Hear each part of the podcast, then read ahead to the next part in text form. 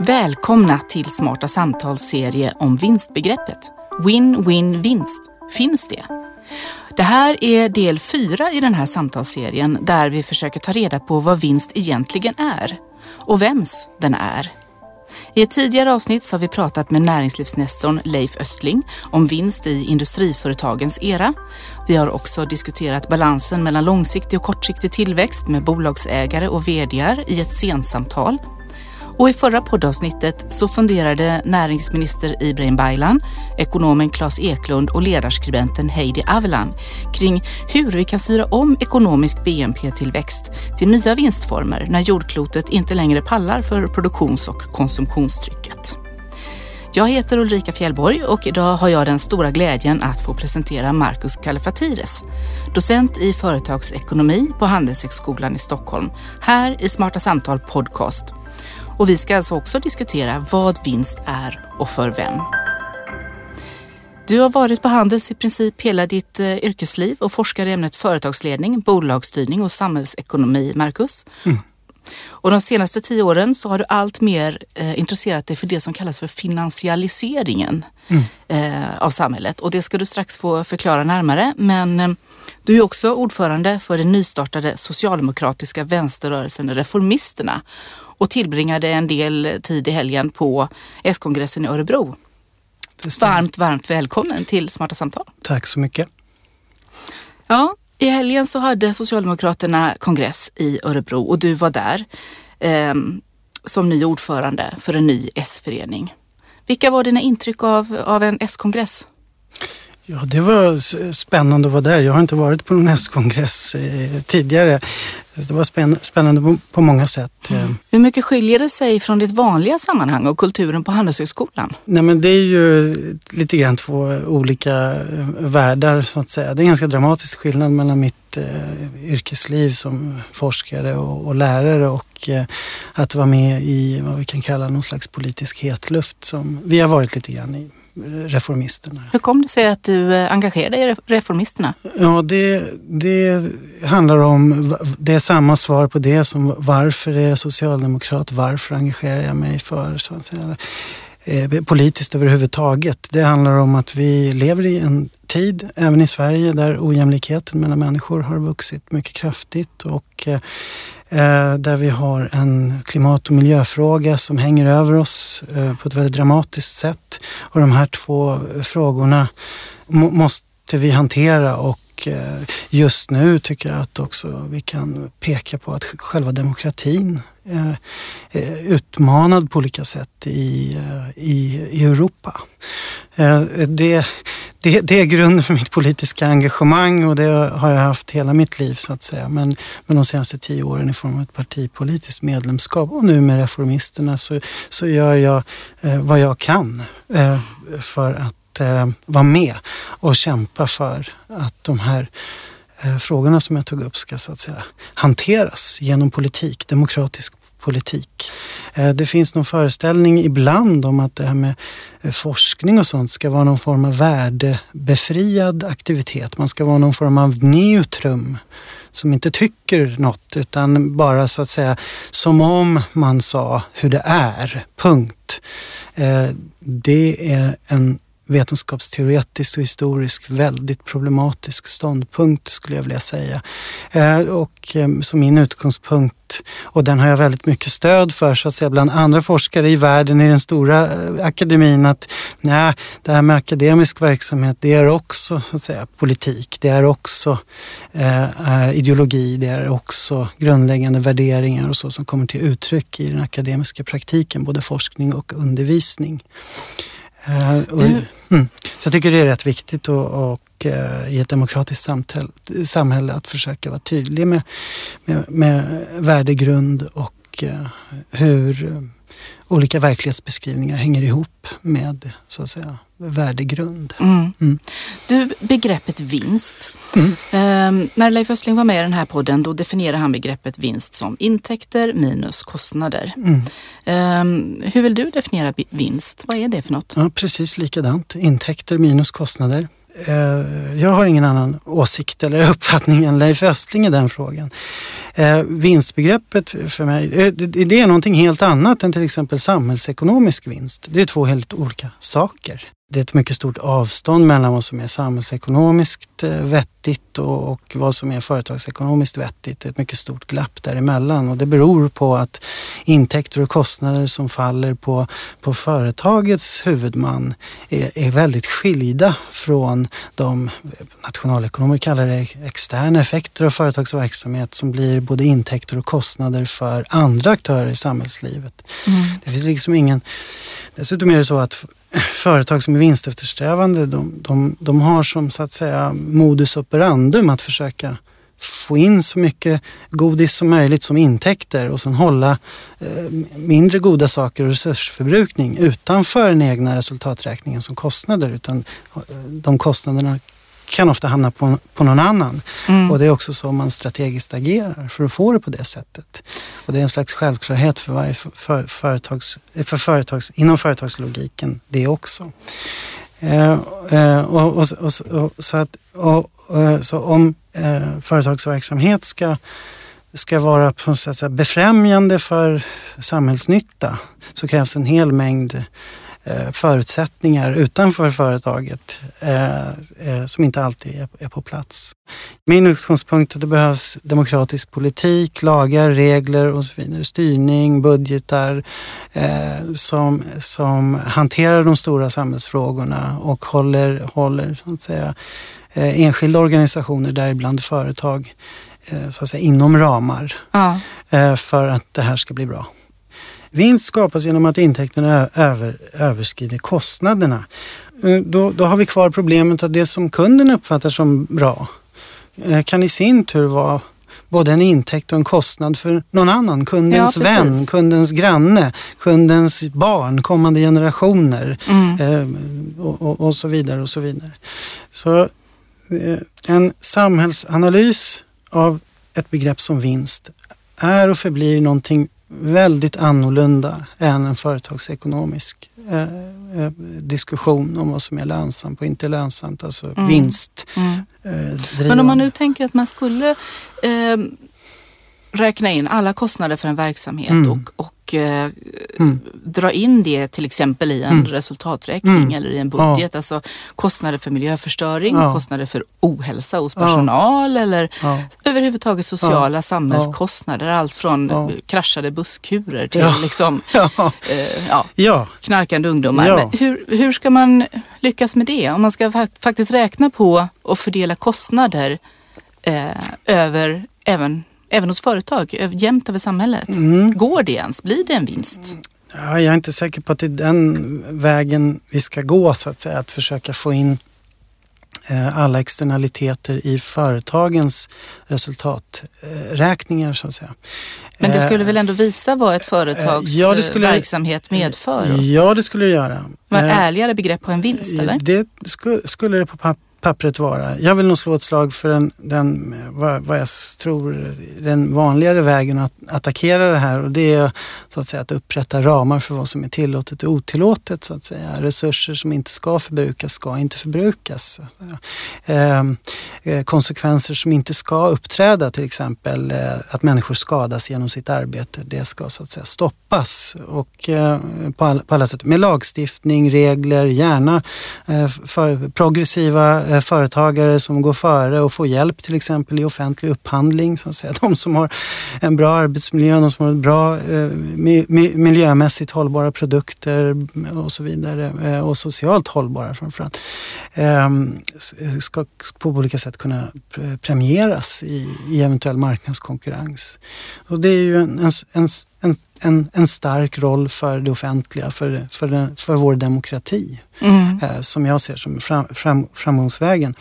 Men visst kan det vara jättebra, så att säga, om inte annat som strategiskt beslutsunderlag för företag att, att ta reda på, så att säga, att försöka sätta siffror på om det finns intäkter för andra stakeholders av ens verksamhet eh, som man inte får bokföra just nu som intäkt i den egna resultaträkningen. Och också kostnader för andra intressenter som man inte bokför som kostnader.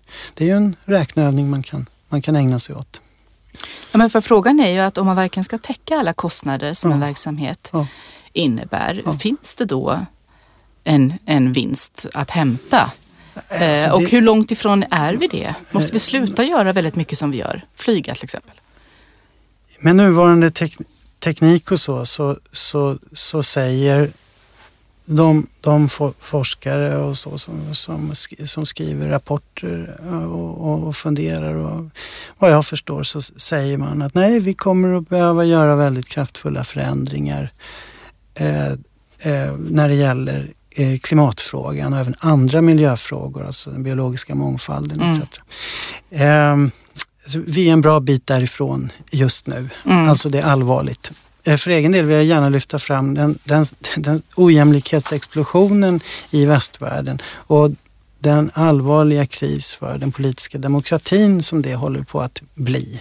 Mm. Utvecklingen i Nordamerika, Amerikas förenta stater förskräcker och eh, mycket av det som har pågått i Europa är också rätt skrämmande skulle jag säga. Mm. Eh, För att inte tala om på andra platser på jorden. Det finns ljusglimtar också.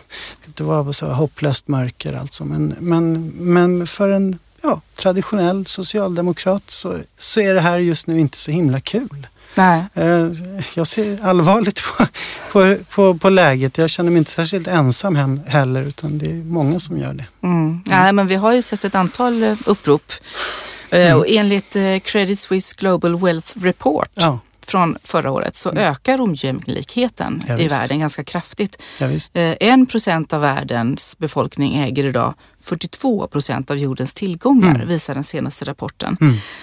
Eh, och det, vi har ju sett flera rörelser som reagerar på det här. Ja. Occupy Wall Street för ett decennium sedan kanske. Greta Thunberg eh, och hennes klimatrörelse, Gula västarna i Frankrike. Ja. Är det så att vi kommer till en världsrevolution om vi inte löser de här problemen tror du? Ja, det blir ju väldigt spännande. Jag, jag konstaterar att det är väldigt turbulent i så att säga, det politiska landskapet på båda sidor om Atlanten. I så att säga, de hyfsat stabila demokratierna som vi har haft i, i världen sedan det hemska kriget eh, 39 till 45. Så, så, så, så har vi haft ändå demokratier och jag ser att det är skakigt. Jag ser, jag ser verkligen det. Men du, då, då tänker jag osökt på den här finansialiseringen Mm. som du har satt dig in i de senaste Mm. fem åren. Mm. Eh, alltså att, ja berätta.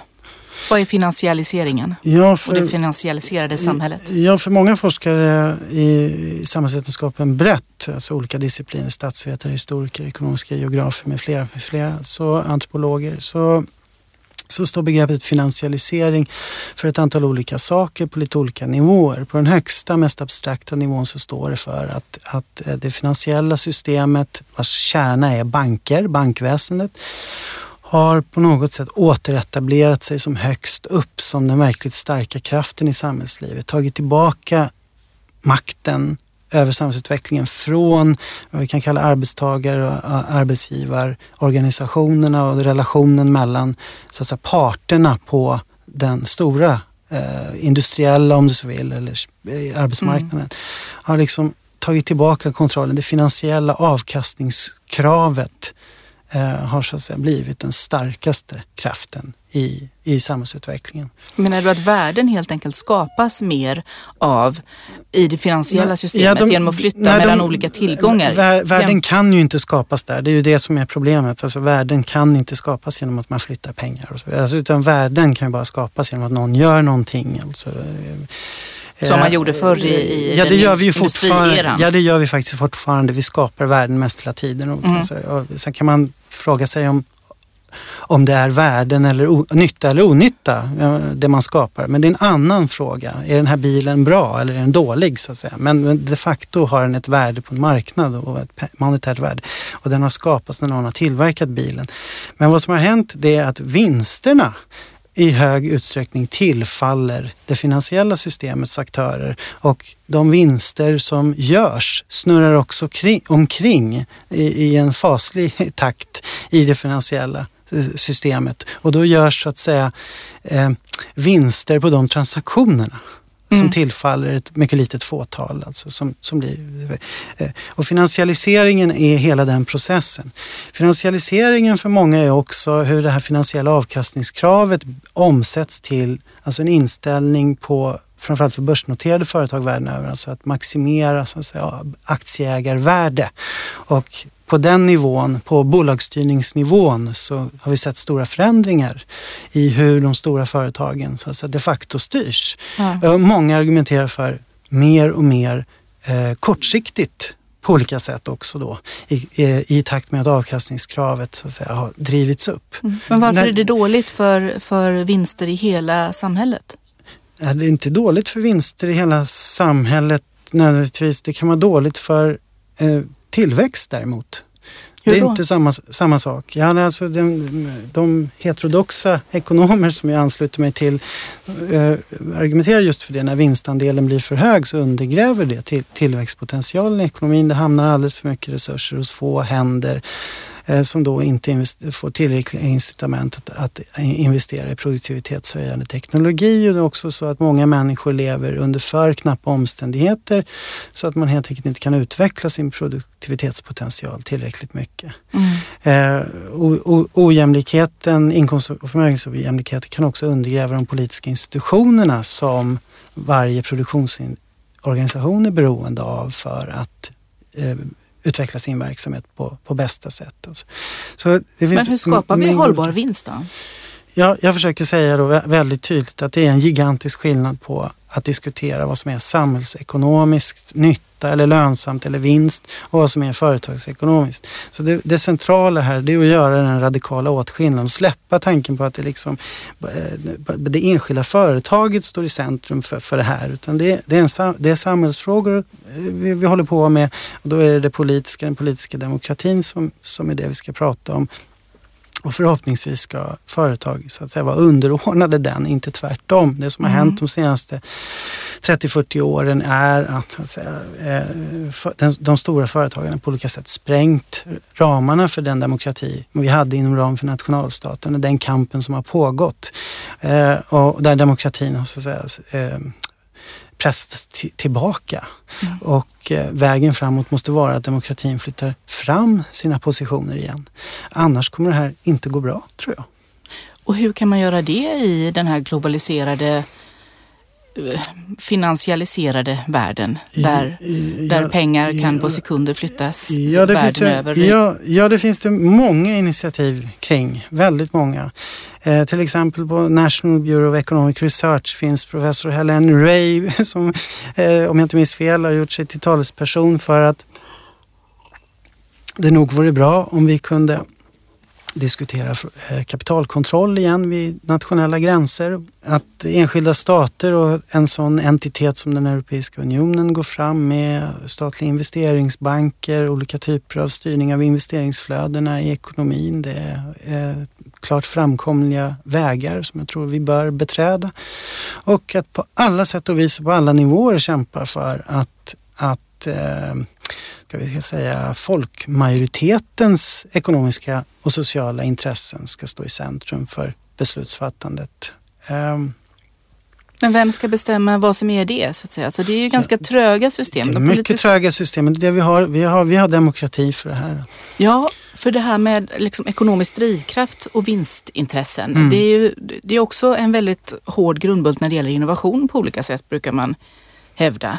Mm. Eh, att det är det som står i centrum. Mm. Och, det, det, är en, det är en idé och den är väldigt problematisk. Alltså, vi har ett, Men sann, le, eller? Led, nej, alltså den är väldigt värd att problematisera. Vi har till exempel den framstående eh, Matsukatos eh, beskrivningar av var de stora innovationerna egentligen, de tekniska innovationerna egentligen har kommit ifrån.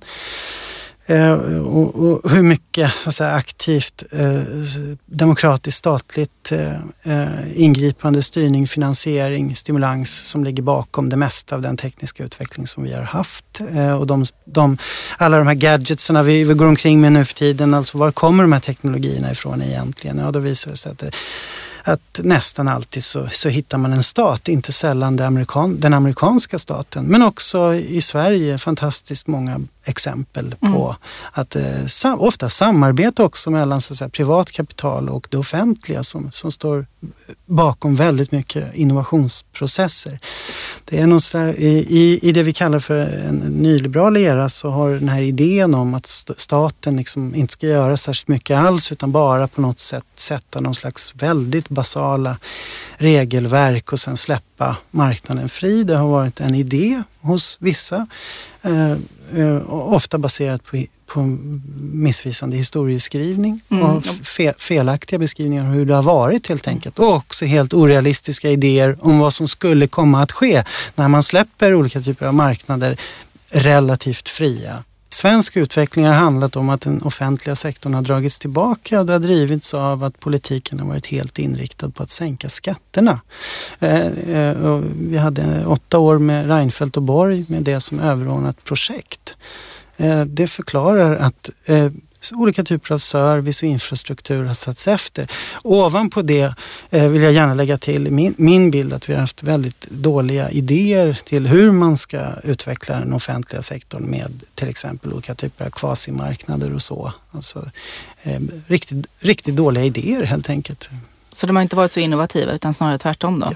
Ja, innovativa, det, det är definitionsfråga. Innovation kan vara både bra och dålig kanske. Alltså. Så att om det är nytt, jag, jag mm. vet inte, det är en definitionsfråga. Men, eh, som socialdemokrater tycker vi till exempel att, att eh, många saker som, som, som har gjorts av andra regeringar än de som har varit socialdemokratiska har varit inte så bra. Ja, det är klart. Det förstår jag. Eh, dålig, Men... då, dåliga idéer så att säga, som, som, som ger inte så bra resultat. Eh, ja, det är inte så, så konstigt. Det är, liksom, det det är, det är inget nytt så att säga.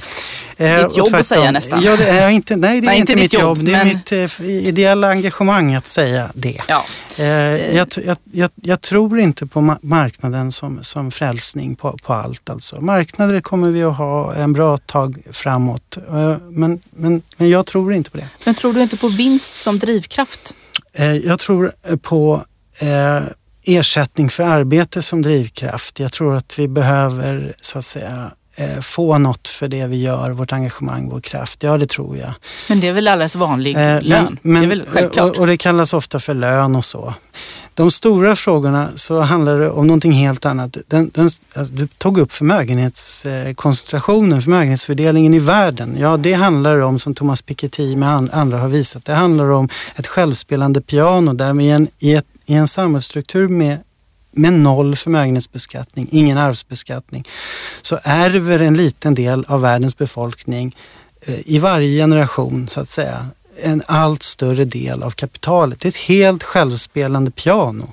Det har ingenting att göra med att eh, någon är duktig eller innoverar eller, eller någonting att göra utan det är ett självspelande piano där ojämlikheten går så att säga arv och accentuerar så länge det finns en vinst för det här kapitalet som mm. man då har ärvt. Mm. Om, om, vi ville komma åt förmögenhetsojämlikheten, ja då är det beskattning av det som gäller. Eh, Teddy Roosevelt, eh, republikansk president, drev igenom det i Amerika eh, för hundra år sedan. Så att säga. En, en arvsbeskattning. Eh, nu har vi en ny kandidat i Amerika som heter Bernie Sanders som driver samma mm förslag med just hänvisning till Roosevelt. I, eh, eh vi har Piketty som hade för, för, olika förslag och har förslag och har startat initiativ så att säga, i, i en eh, europeisk kontext. Eh, vi har hur många förslag som helst på, på, på detta.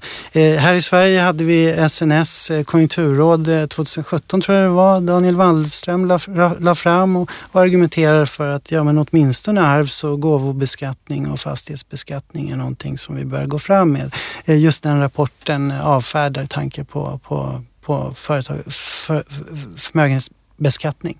Mm. Men det där är ju modeller som har testats men då, då har vi haft en skatteflykt från landet eftersom vi inte hela världen har inte gemensamt skattesystem. Nej, just det. Men nu har ju saker och ting hänt sen, sen, sen, sen, sen förut så att säga. Nu har vi eh, stärkt informationsutbyte mellan länder. Eh, skatteparadis har stängts ner. Vi har Panamaläckor och, och det ena med det tredje. Alltså att det blir eh, nog svårare och svårare att gömma sig undan eh, på, på, olika sätt. Alltså. Mm. Leif Östling när han var här, han, han trodde samhällskontraktet var en omöjlighet. Att det, det kommer inte att finnas kvar om tio år så kommer näringslivet att ta över hela samhällsservicen och det det kommer att lösa hela situationen. Oj. Vad tror du om det? Ja, det var optimistiskt. Um, eller pessimistiskt, jag vet inte vad jag ska säga. Eh, nej, jag har inte den, den, den, den bilden alls. Alltså, det är väldigt främmande för, för mig. Alltså, utan jag vill ju stärka demokratin. Problemet vi har är att demokratin har tryckts tillbaka och det privata, snäva om jag så vill, egoistiska intresset har flyttat fram sina positioner. Mm. Det är vårt problem. Det är vårt stora problem. Mm. Vad, vad, är det en marknad gör för någonting? Vad är det som är bra med en marknad? Ja, marknaden är bra på att koordinera utbud och efterfrågan. När den fungerar väl. Vad är utbud och efterfrågan? Utbud, ja det är det som olika företag kan producera. Efterfrågan, vad är det? Ja, det är de som har pengar att betala med och vill köpa produkter. Eh, I samhällslivet i stort så de flesta av oss är upptagna av en mängd olika frågor. Eh, hur barnen har det. Hur den, den som har haft oturen att födas med allvarliga funktionsnedsättningar, funktionsvariationer som är väldigt nedsättande till exempel för ens möjligheter att leva. Marknaden har aldrig kunnat klara av alltså, att fördela om resurser till den som inte har resurser. Marknaden handlar om att fördela mellan den som har resurser och den som kan leverera grejer. Det, demokrati däremot kan fördela till den som behöver någonting, till exempel sjukvård, till exempel utbildning. Många företagare i svensk historia också har varit framsynta nog att förstå att till exempel eh, utbildning eh, brett i en befolkning, om det om, om, om vi investerar i det gemensamt så får vi också arbetstagare lite grann subventionerat om du så vill eh, av, det, av det offentliga som varje företag sedan har möjlighet att, så att säga, begagna sig och, och, och att se det, betydelsen av de gemensamma investeringarna eh, uppfattar jag lite grann också som en svensk god tradition som är väl värd att försvara. Som jag tror också har förkämpar i svensk näringsliv. Alltså att vi, vi behöver ett samhälle behöver fred, vi behöver social ordning och reda för att avancerad industriell utveckling ska kunna ske för att eh, eh, grogrund för innovativitet, även den här individuella, de här individuella initiativen som du lite grann tänkte på, pratade om liksom vem som kommer med elskoten, vem som hittar på den där appen. Mm. Men om det är, om vi börjar i att den enskilda individen liksom ska stå där själv och tänka på sig själv och sin egen plånbok i varje givet läge eller sitt eget lilla företag. Och att vi bara pratar om det och hyllar det och ser det som vägen framåt. Ja, då kommer vi att få den här demokratin, alltså då förlorar vi den här demokratin. Vi undergräver möjligheten. Bottenplattan för samhället ja, det, menar du? Vi undergräver det som gör det möjligt för de flesta av oss att leva bra liv, tror jag. Vad riskerar vi med ett ojämlikt samhälle? Ja, oerhört mycket. enligt, enligt eh, alltså, eh, jag, nu har jag sagt det flera gånger, vi, vi riskerar vår demokrati, vi riskerar mm. vår, tror jag, på sikt eh, vår så att säga, trygghet och lycka, alltså upplevelsen av existentiell trygghet. Det är farligt i väldigt, väldigt, väldigt ojämlika samhällen. Speciellt när människor känner sig så att säga genuint fattiga, alltså fråntagna sin plats alltså tappat fotfästet, mm. då föds våld. Det har det alltid gjort och jag befarar att det kommer att fortsätta göra det. Låt oss inte gå åt det hållet. Men om man då ser företagen ja. som medarbetare i den stora samhällsekonomin. Mm.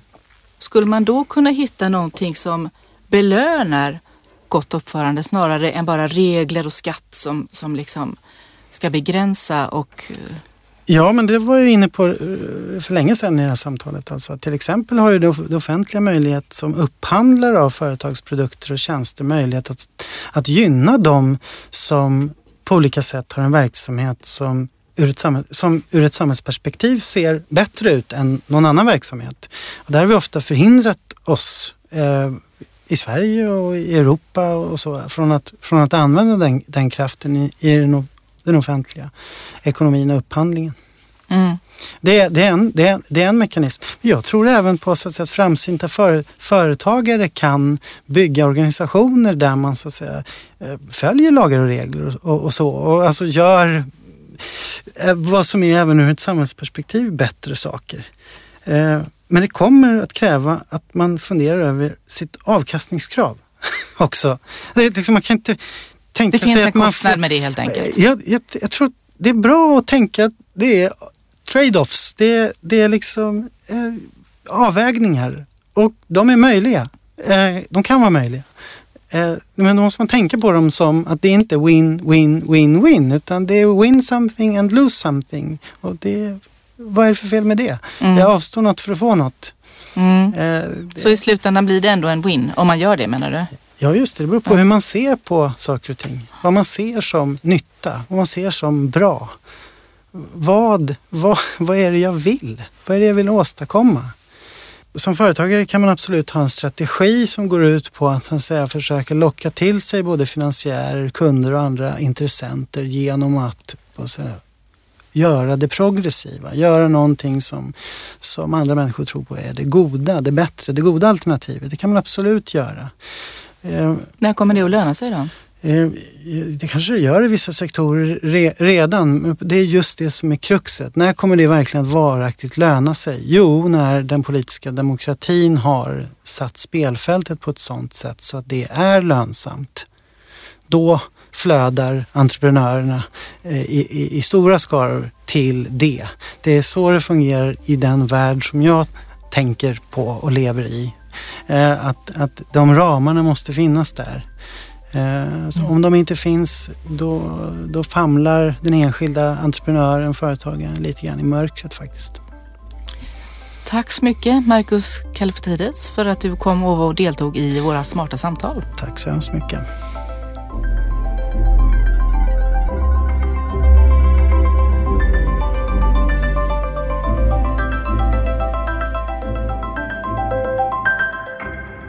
Det här programmet görs på Beppo.